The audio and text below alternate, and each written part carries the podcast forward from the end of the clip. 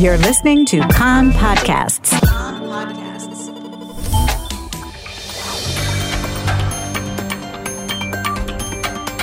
You are listening to the English language news of Kan, the Israeli Public Broadcasting Corporation. Good afternoon. It's 2 p.m. in Israel, Sunday, July the 5th, 2020. This is Nomi Segal with the top news at this hour. The coronavirus outbreak. The number of patients in serious condition has doubled nearly since last week. Currently, there are 86 people hospitalized in serious condition compared to 40 last Sunday. 29 people are on ventilators. The number of active COVID 19 cases, which was around 2,000 at the beginning of last month, has increased five and a half fold to more than 11,000 people. Another 803 coronavirus cases were diagnosed yesterday.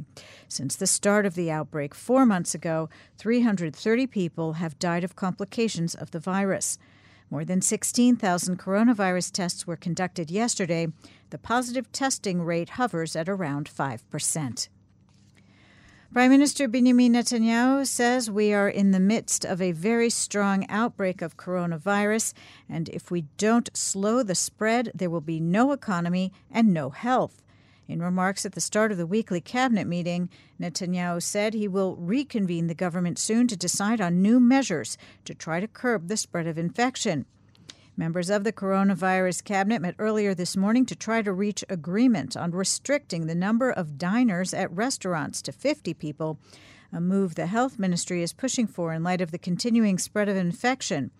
Finance Minister Yisrael Katz, who has pushed back against additional restrictive measures, claims it is possible to deal with the rising morbidity without shutting down the economy.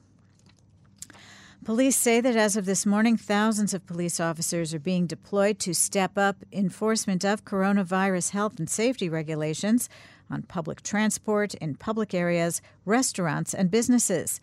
Police will also make sure that those who have returned from abroad and are required to observe a self quarantine period are in fact doing so. The Palestinian Authority has extended by a month the state of emergency declared over the coronavirus outbreak. The Palestinian health minister said that the situation in Hebron, an infection hotspot, has gotten out of control, with the number of infections doubling every three days. To date, 14 Palestinians in the West Bank have died of coronavirus, 12 of them over the past eight days. From today, no final exams are being held on university campuses in line with the government order to move tests online as part of efforts to curb the spread of the coronavirus. The Association of University Heads, which was critical of the decision, said that it submitted a proposal to the Council for Higher Education to allow some tests to be held on campus, but that Higher Education Minister Ze'ev Elkin is preventing the Council from convening. From tomorrow, Israelis will no longer be allowed into Cyprus due to the surge in infections here. Cypriot authorities have lowered Israel's coronavirus ranking, but said that it will reevaluate the ranking every two weeks.